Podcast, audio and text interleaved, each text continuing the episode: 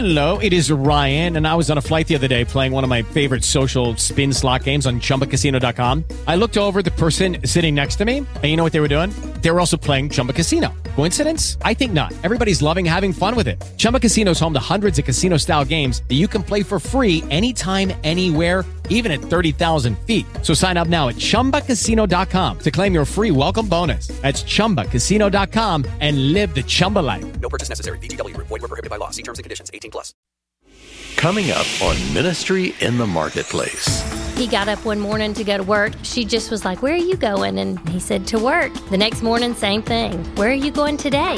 That's a sample of what you'll hear from today's guest, Paige Kimberlin, co founder of the Mid South Love Home. And she was like, Wow. You know, she had just never seen a traditional family. She had never seen the role of a husband and a father.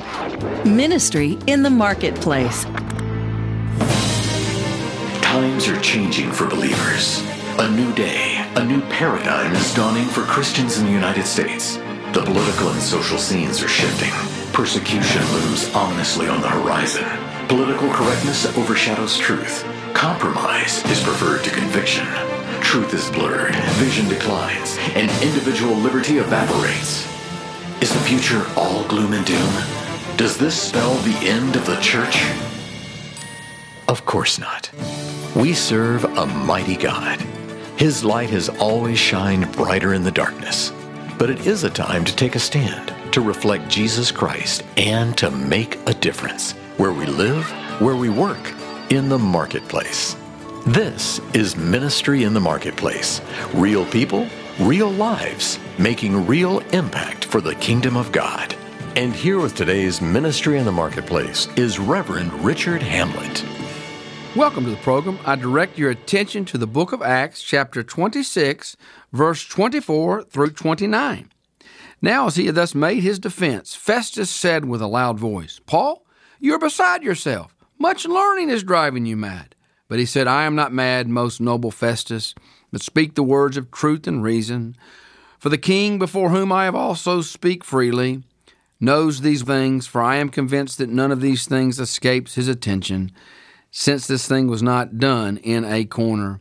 King Agrippa, do you believe the prophets? I know that you do believe. Then Agrippa said to Paul, You almost persuade me to become a Christian. And Paul said, I would to God that not only you, but also all who hear me today might become both almost and altogether such as I am, except for these chains. Well, here we find the Apostle Paul and he is in his last innings of his ministry.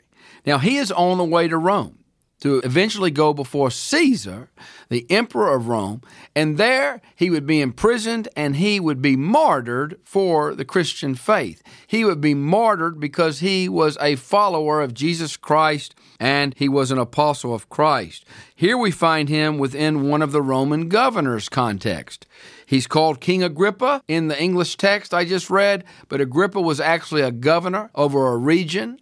Within the Roman Empire, they had districts and they had regions, and all of those reported to the emperor in Rome. And so it was at this time that Paul was on his journey to be tried before Rome. If you remember, the Jews had tried to kill him and they were saying that he was a blasphemer. And just like they lied about Jesus, they did about Paul and said, Oh, Paul worships a God other than Caesar. Well, that was true because Caesar was the God of the Roman Empire at that time. Christianity was not legal. And this was in the early church time. So we see three observations I want to share that really flow out of verse 28, where Agrippa said to Paul, his response to hearing the gospel of Jesus Christ. He said, Paul, you almost persuade me to become a Christian. The first word is the word proximity. Now, when we think of the word proximity, we think of location. We think of some geographical area where it is a place where we go and we say, We are now there. When we travel somewhere and we're in progress on the road, we say we're in transit. But there comes a time where we say, We've arrived. We are in the proximity of our destination. Well, it's interesting here because Agrippa used the word almost. You know, that word almost has some positive meanings if we use it in ways where we're on a journey in progress and there are things that are positive happening. But, dear friends, hear me today. What the marketplace needs is to know that almost is not good enough in terms of a relationship with Jesus Christ. It is not quite that makes it. It may work in hand grenades, it may work in horseshoes, but in the gospel of Jesus Christ, we must not only be almost in proximity to Christ, we must be in Christ. Christ must be in us. You see, Judas was almost there, wasn't he?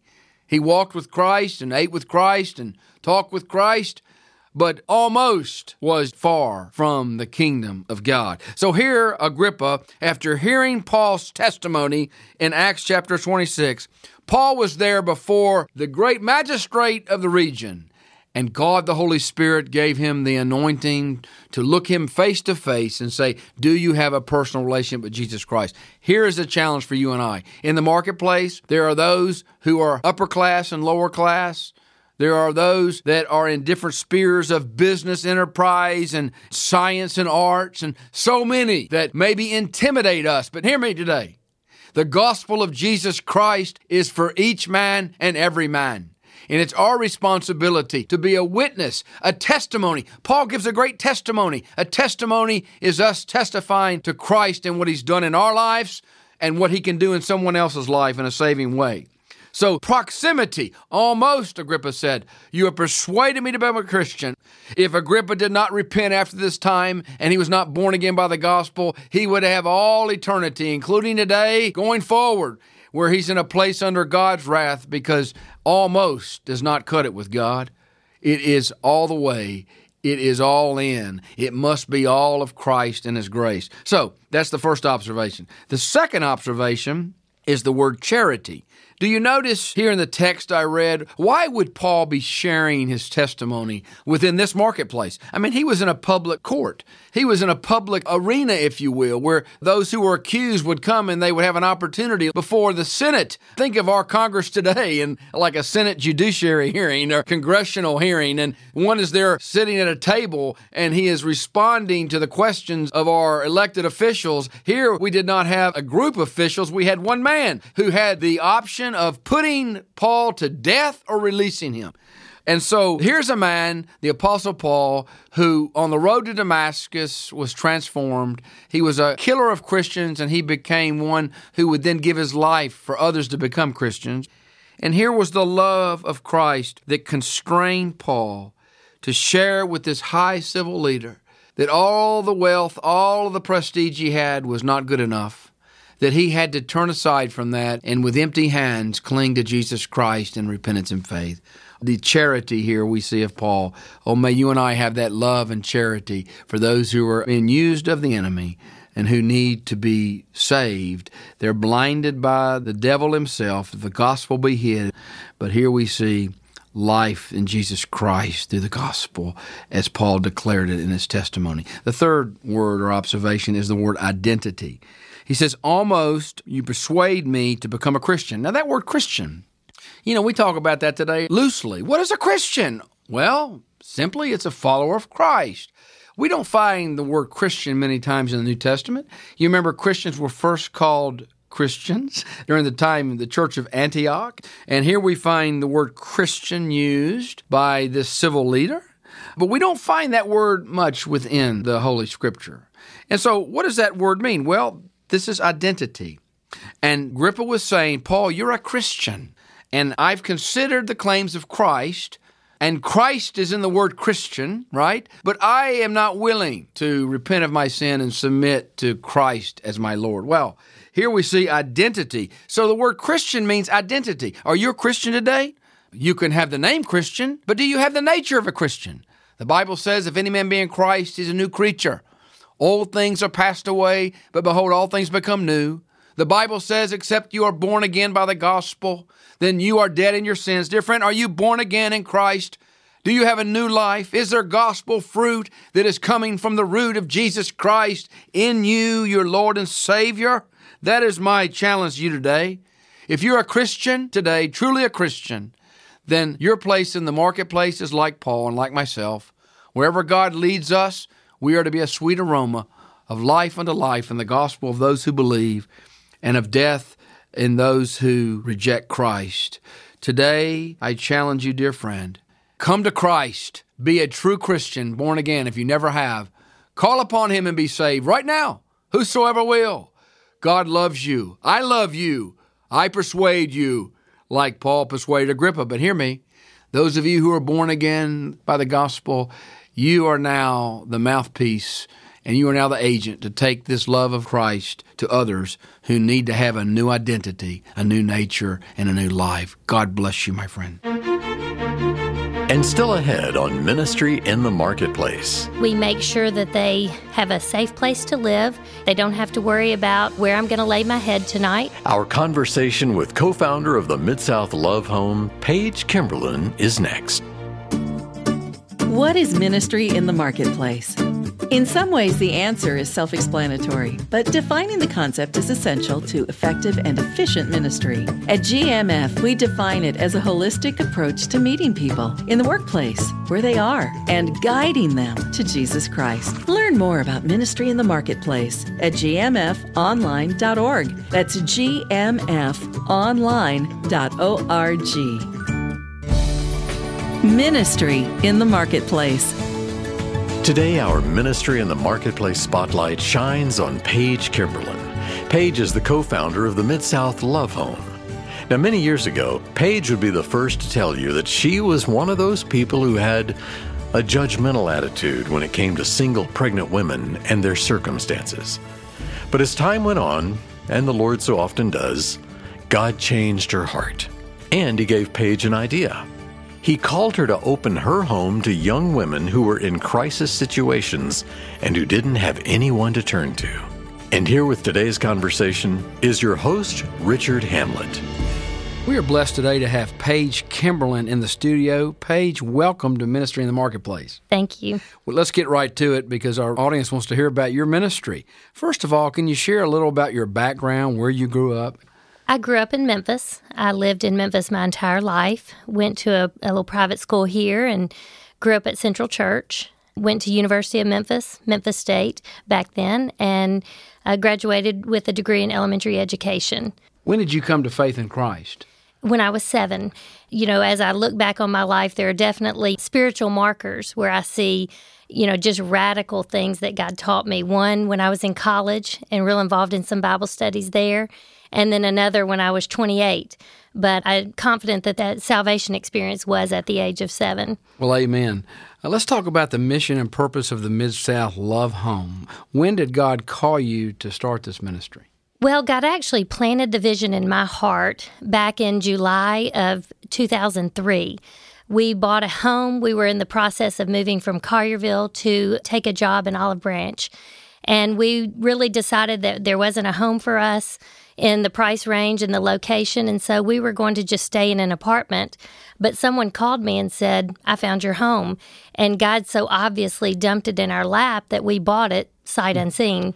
And so the first time we saw the home, we looked at it, and as I was walking out onto the front porch, God very clearly told me this would make a great love home someday. That was 2003. I didn't share that with anybody for about five years. And then in November of 2012, God made it clear that now was the time. So there was a long period between when the vision was planted and when God actually called us to make it a reality. Well, can you share more about the functioning of the ministry and how it works? Our mission statement is a family style maternity home, meeting the needs of women in crisis situations. And the key to it is it's a family style ministry. It is bringing these young women, these teens, into our home to live alongside our family as they do that, they just become a part of our daily life as we seek to be a 24 7 support system for them. And so they live with us. We make sure that they have a safe place to live. They don't have to worry about where I'm going to lay my head tonight. We provide the meals and clothing, transportation to their prenatal appointments. And more than anything, just come alongside them and love them and give them a family to help them through this crisis. So these are unwed, pregnant young women. Exactly. And you're reaching out to them with the unconditional love of Jesus Christ. Yes, sir. And you're literally embracing them, and they're becoming a part of your family. right.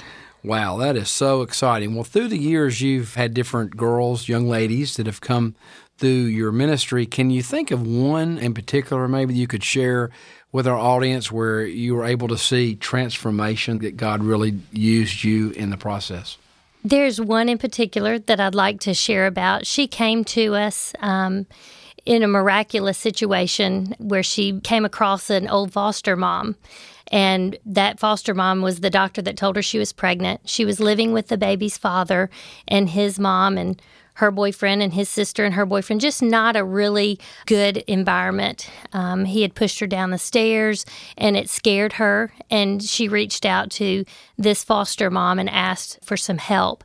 And so she told her about the Love Home, and we were able to bring her in she still sought so much love from that boyfriend. And we spent a lot of time talking to her and trying to mentor her and show her what the love of Christ looked like so that she could find her identity and her security in that and not trying so desperately to find it in this boy one of the things that was so precious with her was watching her interact with my husband. We would finish dinner. We have four children ourselves.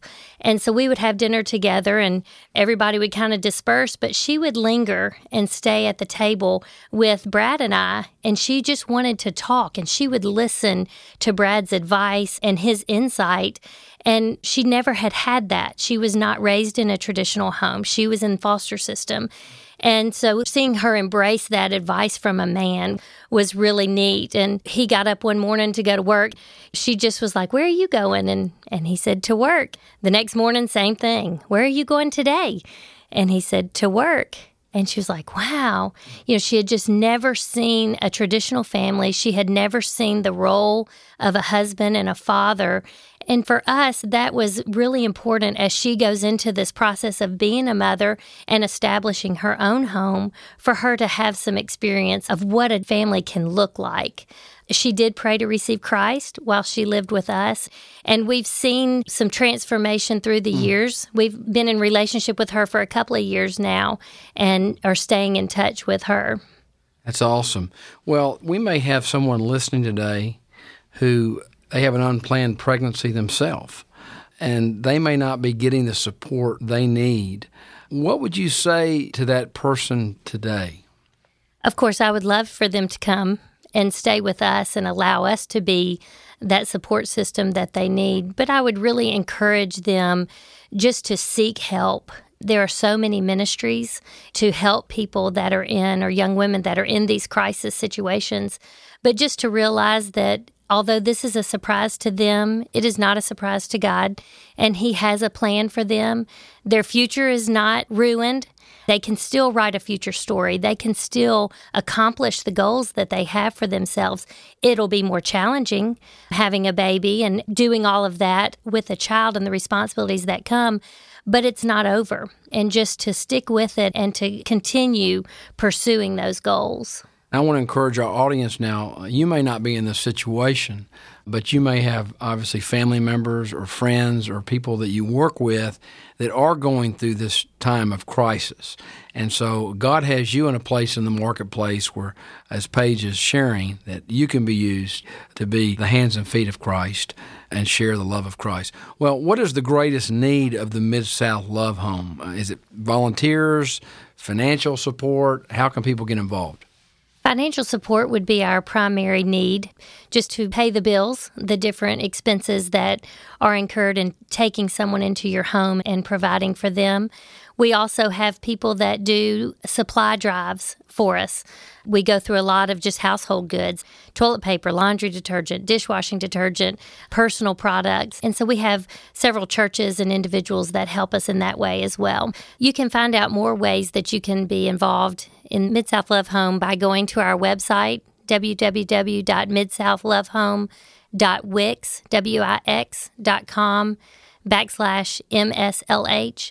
If you Google Mid South Love Home, you will also find our Facebook page. My email address is midsouthlovehome at gmail.com. So you can find out a lot about us just by Googling Mid South Love Home.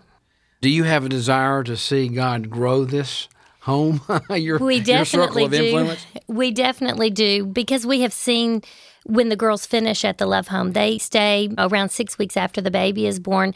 They still need some shepherding. They still need someone in their life giving them some guidance. And we would love to see it expand to where we had a next step home where they Yes. could live for a couple of years, still have our guidance, but be working on those independence. Well, Paige, I want to thank you for coming by the studio today.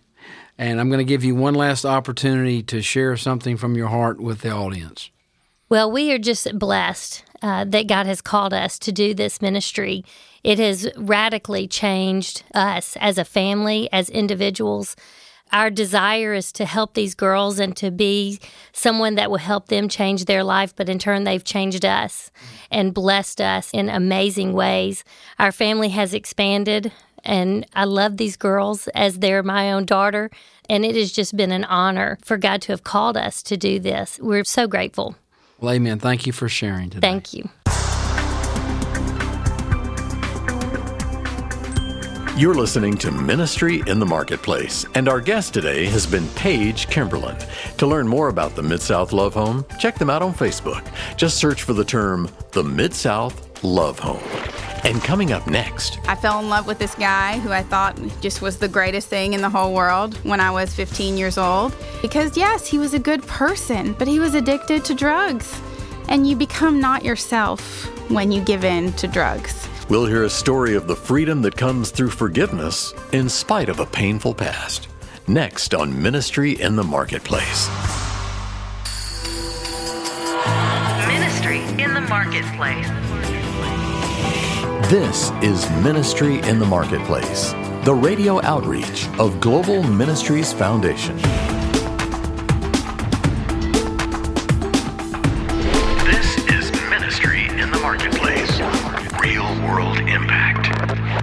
For those of us of a certain age, our teenage years may only be but a distant memory. But if you were like many teens, you had it all together, were wise beyond your years, and adult input was, well, why even bother? And if that describes you, you very likely made some pretty poor decisions along the way, some worse than others, but hopefully were able to learn from the mistakes without causing permanent injury. Well, our next guest is a young lady named Michelle, who made a few of those mistakes along her path, but she was able to sort things out with the help of caring people and God's forgiveness. I made a lot of bad choices. I fell in love with this guy who I thought just was the greatest thing in the whole world when I was 15 years old, and he was 20 years old. So that would be a red flag to any sane person, but to a 15 year old, it was awesome. I got pregnant with that man's child when I was 17. I homeschooled for the rest of my high school education. During all that time, I was on this roller coaster relationship with that boyfriend, and he had a drug addiction problem. And it got really, really difficult, but I really loved him. So I wanted to stay with him. You know, I wanted God to work it out because every now and then he would come back to his senses and apologize. And it's all those little glimmers of hope that kept me kind of hanging on and wanting to make it work out. Because, yes, he was a good person, but he was addicted to drugs. And you become not yourself when you give in to drugs. And at that point in retrospect, that's where I should have went to God. I should have went back to those people who loved on me, who encouraged me, who told me I needed to be strong in the word, but I went to drugs instead. Michelle's life began to change with just one question. There was a Sunday when I was pregnant with my son Ethan that my grandmother, the saint that she is, walked me down to meet our new pastor. So I'm waddling up there with my grandma. She introduces me to the pastor and he shakes my hand and he says, Well, how are you? And I say the perfect Christian church answer fine. And he looked at me and he said, No, how are you with the Lord? And I just broke because I had nothing to say. I had no answer. I had no clue where I was with the Lord. And that question started to really dig at me, really start changing my heart. That's when she realized that God's forgiveness was her answer to everything she had been searching for. His sermon on forgiveness, I was able to let go of all that that I was holding on to that was giving me an excuse to do these things. able to give that to God and able to say, So and so, I forgive you. I was able to just release that. And the peace that came over me was just absolutely astounding. And my heart was different from then on. Ministry in the Marketplace. And now, with today's wrap up, is Reverend Richard Hamlet. Well, dear friend, as we begin to close this program, I want to challenge you. Look again at the Apostle Paul as he stood before Agrippa, one of the most powerful men in the world and definitely in the region where he was the governor in Rome. And I want to encourage you today. You may think you're insignificant. You may think that nobody knows who you are. You may think that you don't have the platform to be able to share Christ. Dear friends, every born again believer, a true Christian, God has placed in a path of telling others about the great gospel of Jesus Christ and sharing with others how they can be made right with God because God first has reconciled himself to them through the gospel. God has come to the marketplace when the marketplace would never come to God. Dear God, I pray right now for each listener. I pray, God, that wherever they are, whatever sphere of influence they're in, God help them to see that, like the Apostle Paul, they can be a testifier of Christ to those who are in the marketplace who are lost and without life. Father, what a great opportunity we have. And so I pray you would empower me, empower the audience as we go forth and advancing your kingdom, the kingdom of God, the kingship of Christ. God, we pray that your kingdom will come on earth through our lives as it is in heaven. In Jesus' name, amen. We thank you for listening to Ministry in the Marketplace, brought to you by Global Ministries Foundation. GMF exists for the purpose of supporting Christ Church in Great Commission strategies and execution around the world. Our email address is mim at gmfonline.org. If you're on Twitter, you can follow Richard Hamlet. His Twitter handle is at Richard Hamlet. We also encourage you to like us on Facebook to keep up with the latest that's going on at GMF. If you would like to listen to this broadcast or catch up on programs you may have missed, you can find those available for you as well on our website, gmfonline.org. We hope you'll join us again next week when Richard Hamlet and Global Ministries Foundation bring you another edition of Ministry in the Marketplace.